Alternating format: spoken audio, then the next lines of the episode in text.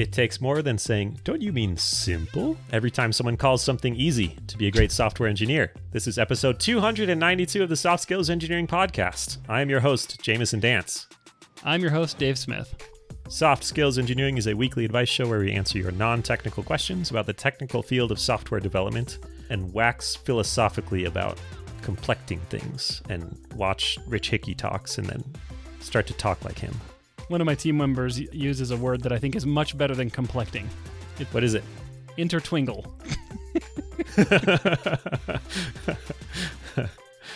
For, for version two of his talk, he will use Yes. All right. This episode is sponsored by Ops Level. Ops Level makes shipping great software easier. You'll hear more about Ops Level later. I want to thank our patrons. Thank you to these fantastic entities who are contributing to our Patreon so that we say words. words of these entities' choice. Thank you to the Stochastic Parrot, Alice Jost, Andrew Pollock, the Yeet Your Job podcast, Avery Sturzel, Ian Walter, Arunduna, Coshocton, Ohio, Cameron Hall, patreon.com.au, we're hiring, Ira Chan, Monkey Face Emoji, Jonathan King, testingisdocumenting.org, Oladapo Fadye, I escaped from Tarkov, but I can't escape JavaScript, Ragnar Harrison, Timmy Garabrandt, Nick Hathaway, Travis Sanders, Dennis Bogdanov, Braden Keynes, John Grant, I bought Winrod, Nick Cantar, and Philip John Basile. Thank you, all of you, Yes. all of you people or abstract concepts. Especially you, Stochastic Parrot. I'm reading this book about information processing and data modeling, and it's full of very philosophical questions like what what even is a name? Okay. So now I'm thinking about about that. Is monkey face emoji really a name? Like, yeah, I guess if you if you define it widely enough, sure. Oh, is that the rule? It's got to be defined widely. Well, I don't know. It's like uh, y- you have a bajillion names. You're a Dave, but if there are two Daves in the room, then you're Dave Smith, and if there are two Dave Smiths in the room, then you're Hey You, and depends a lot on the context. Uh, it's a good book, but we got a show. Yeah, I- was going to say it sounds like you're doing a little too much intertwingling. okay, I will focus. If you would like to join this group of entities, you can go to softskills.audio and click support us on Patreon. And if you do, you will get an invite to our Slack community to hang out with other entities. That's right. Exchange symbols with entities. Oh, wonderful. All right. Shall I read our first question? Yes. This comes from an anonymous listener who says, I recently joined a new company that pays me much better and has much better engineering practices than my previous job. I referred a great engineer who was hired on a different team. Then, another engineer from my old job applied for my team and is currently being interviewed for the role. This engineer is one of the reasons I left my former company. oh no. They have an impressive resume and they interview well, but they are unable to complete even the most basic tasks and have no interest in improving their skills. They asked me to put in a good word with my tech lead, but if anything, I want to encourage my tech lead not to hire them. I'm not a part of the interview process, but I feel an obligation to let my tech lead know just how bad this developer is. Help! Oh no. Yeah. Uh, impressive resume, interview well, unable to complete even the most basic tasks, and have no interest in improving their skills. This person's got management written all over them. Oh no. Wait until they're delivering your performance review. yeah. Yeah, this is awkward. Well, actually, is it? You work remotely. This person has no way to get a hold of you. If you just tell your tech lead, hey, they will make me miserable, and then the person doesn't get the job, then a lot of things have to happen for this to come back to to affect you deeply. The person has to find out that you, yeah, told the truth about their abilities, and Yeah. then they also have to be able to contact you somehow in person. Because if they just like ring you up on Discord, you just don't answer. Ah. Okay. Well, I was going to say it's easy to prevent people from bugging you virtually, but I think the experience of women on the internet proves that completely wrong. Yeah, it's turns out you can ruin out. someone's life with just the internet. yes. Yes. Okay. I, I take back a little bit of my gusto. I don't know, man. I, I feel like part of what they're paying you for is is to avoid dire mistakes like this. This feels like a pretty valuable thing. I would certainly want to know if there was someone on my team who had feedback that was terrible Oh, about yeah. someone we were interviewing. Oh yeah, That- for that's sure. essential. And if your tech lead or management uh, manager or a recruiting team, if they're worth their salt, this is not the first time that someone has approached them with this feedback. They know how to handle it, probably. Yeah. I could imagine a world where you are honor bound to call someone out in public. You, you never talk about them behind their back. You call them up on the phone or ring them up on Discord and say, Hey, I'm about, I'm about to kill your job here. I just wanted you to know because I want to be upfront. I don't think that's the world that we live in. I, yeah, I think your your manager and recruiter team can provide uh, a valuable screen Mm-hmm. that will at least leave this person guessing. Maybe they'll suspect, but then all you have to do is message them and, and say, "Hey, whatever happened to that job offer? Oh yeah, How'd the interviews go?" Oh, the play dumb rule. Yeah. yeah, I heard they Oh. went pretty well. What happened? Weird. Oh man.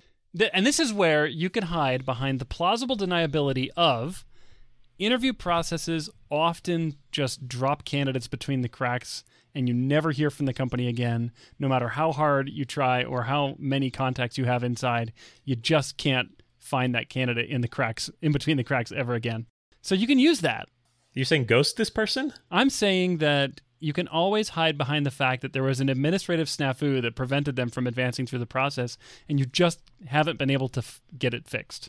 That's going to get really awkward when your former coworker reads back the rejection letter that they were sent. With your feedback in it? yeah, exactly. And I quote Anonymous question asker says, I would die before I worked with this person again.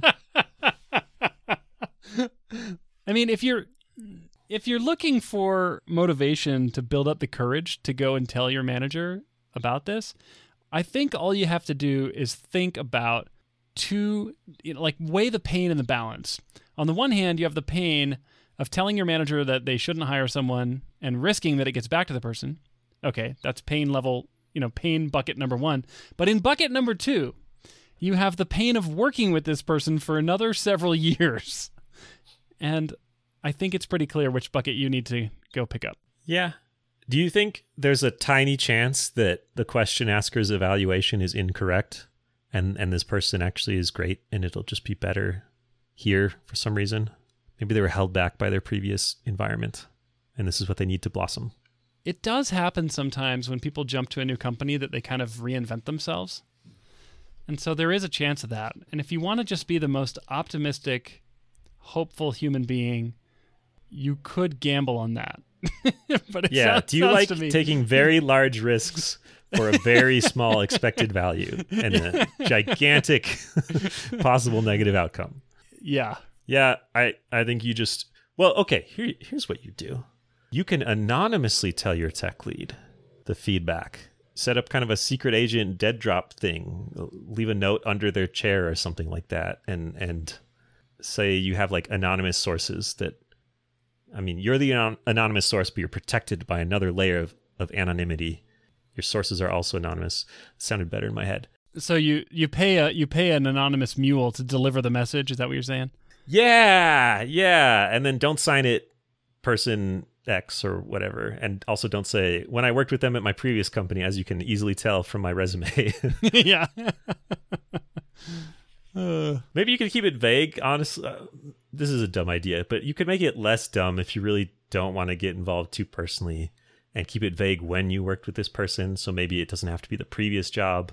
It's going to not work very well if the interviewer said, and I know an anonymous question asker, and, and we got along so well. I can't wait to reunite with them and have our very collaborative work relationship renewed. Yeah, I don't know. Just tell your tell your tech lead. Yeah. Just tell tell tell your tech lead you'll be good. Just tell. Yeah, So that's your answer. Yeah, I think that's my final answer. Okay. Yeah. It's a boring one, but That's a good one. You'll it's a be good one. fine. Go for it. Good luck. Hey Jamison, have you noticed there's a special kind of pain that software teams feel when they get big enough? pain of open floor plans? No, I'm talking about the pain of owning a huge pile of services but having no clear ownership. This makes so many routine things harder than they need to be, like knowing who's on call, onboarding new hires, finding out who owns what. If you're lucky, you have some spreadsheet, or maybe like four spreadsheets, that list all the services your teams operate with manager contacts and on call schedules, but you probably don't even have that. I've definitely felt that pain. Well, this is where Ops Level comes in. Ops Level is a product that replaces that old spreadsheet that no one trusts with an always up to date catalog of all your services and teams. And Ops Level takes the friction out of launching new services by providing guardrails that let developers focus on writing code instead of chasing down people and getting approvals. When I worked at Amazon, we had tools like this. I can't imagine living without them. But small and medium sized companies, they can't afford to build them. And this is why you need Ops Level. I've lived without them. it's rough. the Rolodex of people who've worked there a long time is not as scalable as, as Ops Level. Go to opslevel.com slash soft skills to solve this pain and learn how OpsLevel makes shipping great software easier. End the suffering. Go to opslevel.com slash soft skills. All right, should I read our next question? You better. From an anonymous listener. Thanks for thinking I'm neat. I think you're pretty neat too. oh, cool. In my most recent one on one, it actually reads 121. And when I first read this question, I was like, most recent 121? Is this like a college course? Well, in my most recent one on one, my manager asked me to give some feedback on another colleague on whether I thought they would make a good engineering manager. My genuine thoughts about my colleague are that they're pretty good technically, they have good communication skills, are friendly, and just generally a team player. Outside of work, we're pretty good friends, and so I really want to see them succeed. However, I can't shake the feeling that they wouldn't necessarily be a good engineering manager, and I can't figure out why. What are some other not so obvious qualities that you think are important for EMs, since on paper I think they would tick a lot of the boxes? Okay, I'm sensing a theme on today's show, and I feel like the previous question was easy mode version of this question. Like, this is hard mode. Yeah. I can't figure out why. My gut says bad manager, but on paper, everything looks fine. Is that what I'm reading here? I think so. I can't shake the feeling they wouldn't necessarily be a good engineering manager. I can't get past the I can't figure out why part. I feel like you have to have some inkling of why. Are they really rude to the wait staff at restaurants and thus indicate that they're a terrible person in in a power relationship? Yes, whenever there's a power differential. Yeah, time to climb. I will build my throne of the waiters' skulls. I will send back this glass of water till the heat death of the universe. oh man. I mean, I guess there's two things to focus on here. One is I can't figure out why and talking about how can you how can you figure that out and have a little bit more insight. But the other one is what are some other not so obvious qualities you think are important for EMs? Well, I would start with incredible stamina for long and plentiful meetings. Yes. It's like number one Yes, that is requirement. true. I mean, the level can go up or down depending on the culture of the company, but I think it's pretty universal that an engineering manager at a company will have more meetings than an engineer. And maybe that's it. Maybe they put whoopee cushions under everyone's chairs in meetings. They're they're just causing some ruckus. Don't have good meeting etiquette. Maybe that's the reason you couldn't figure out. Like, oh yeah, I forgot about all those whoopee cushions. I don't know why I couldn't figure that out. Yeah, stamina for meetings, the ability to repeat yourself. That's true. The ability to repeat yourself. That That's true. but really, it is interesting. You have to be not only willing to repeat the things you say, but also willing to do repetitive things. You know, part of being a manager is consistently like watching the store, so to speak, you know? And it's like sometimes that consists of looking at the same chart for the 50th time to see if anything has moved, you know? Yeah, it's a good way to put it. It's kind of like you're a you're a sentry, and usually things are fine, but boy, do you have to pay attention in case they aren't. you can get lulled. Yeah, I can't figure the not obvious qualities. I think a lot of it can be learned, but especially if you're becoming an engineering manager, you, you'll probably be bad at it. And so you need to be uh, humble and open to learning even while you're in a position of authority. And for some people, that's that can be uncomfortable. You're supposed to be someone's boss, which means it's hard to admit weakness or or that you don't know something. And some people try and overcompensate for that and bluster a lot, and and that's rough. I don't know. This is a very deep topic. What Yeah. qualities are important for EMs? This is infinitely deep. You have four minutes to cover this fully. So I, su- I suggest you get talking. concise speaking. I yield the floor. Oh man. I I think you have to be able to balance supporting people and helping them grow through challenges, some of which are, are caused by their own actions, and evaluating people's effectiveness and output. And it's sort of like two opposite viewpoints. One is very supportive and coaching and really on your side. The other one, you kind of have to put on the soulless corporation hat of like, how many output units is this individual delivering compared to how many input units they're being compensated. And some people have trouble flipping back and forth between those two modes. I don't know. I think that's it. I think those are the only things. Yeah, that's there's probably nothing else. That, there's probably never even been a book written on this topic. So I don't even know why we're talking. Oh, talking I'm about so glad there are so many more engineering manager books coming out. It's, it's feels a lot better than it did a few years ago. I do want to focus a little bit on this. I can't shake the feeling that they wouldn't be a good engineering manager, and I can't figure out why. And I, the way I read into that was, I want advice on how to tell my boss not to promote this person to engineering manager. Yeah. and I think you better, you better get your crap together on why you feel that way before you take that message to your boss. Because if you take that message and they're like, "Oh yeah, what, what are you thinking?" and you're like, "I don't know, I just think it." that's not gonna, that's not gonna go over very well. Don't ask me those kind of questions. This Yeah, is look. intuitive. Yeah, you can't quantify this. Yeah, this is gut. But I mean, if like let's say you do have a clear reason for not wanting this person to move into an engineering management position, what do you tell your manager? There was that stabbing incident a few years ago. Can't quite put my finger on what its relation is to engineering management, but it gives me this vague feeling of of no. I wonder if this is going to be your boss. That would probably affect it a bit too. If you want to report to this person, feel like that would be good versus if they would be good at it in the abstract. Well, actually, I'll, they're not going to be good at it. Let me answer this first of all. Yeah. Almost nobody is good at it when they first try, and and plenty of people are still not good at it when they've done it for a long time.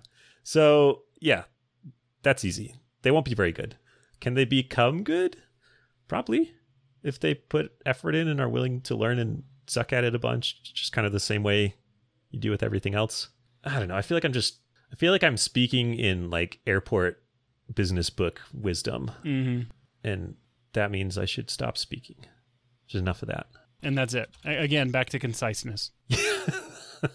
That's my powerful conclusion to my best selling business novel, Lots of Long Awkward Silences.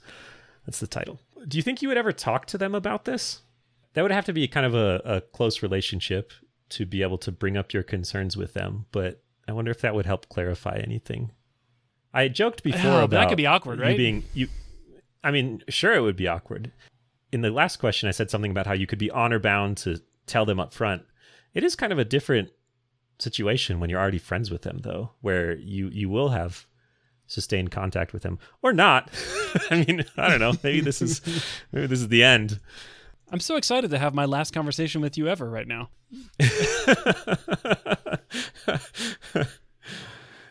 yeah. Yeah, a lot of times you don't know that something is the last thing of a sequence, but You might, uh, in this let's case. just let's just marinate in this moment.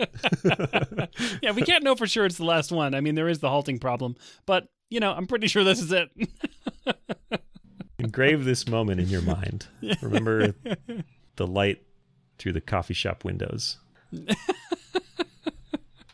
oh man. Here's what might help you. If you have engineering managers that you think are good, maybe it's easier to figure out your concerns that are that are unnamed if you're kind of comparing your friend against them and what qualities and attributes they have. And maybe that will make it easier to tease out Yeah. this example is really strong here, and I'm I'm concerned friend would would struggle to do that as well, or something Yeah, like that. Yeah, that's fair. That's fair.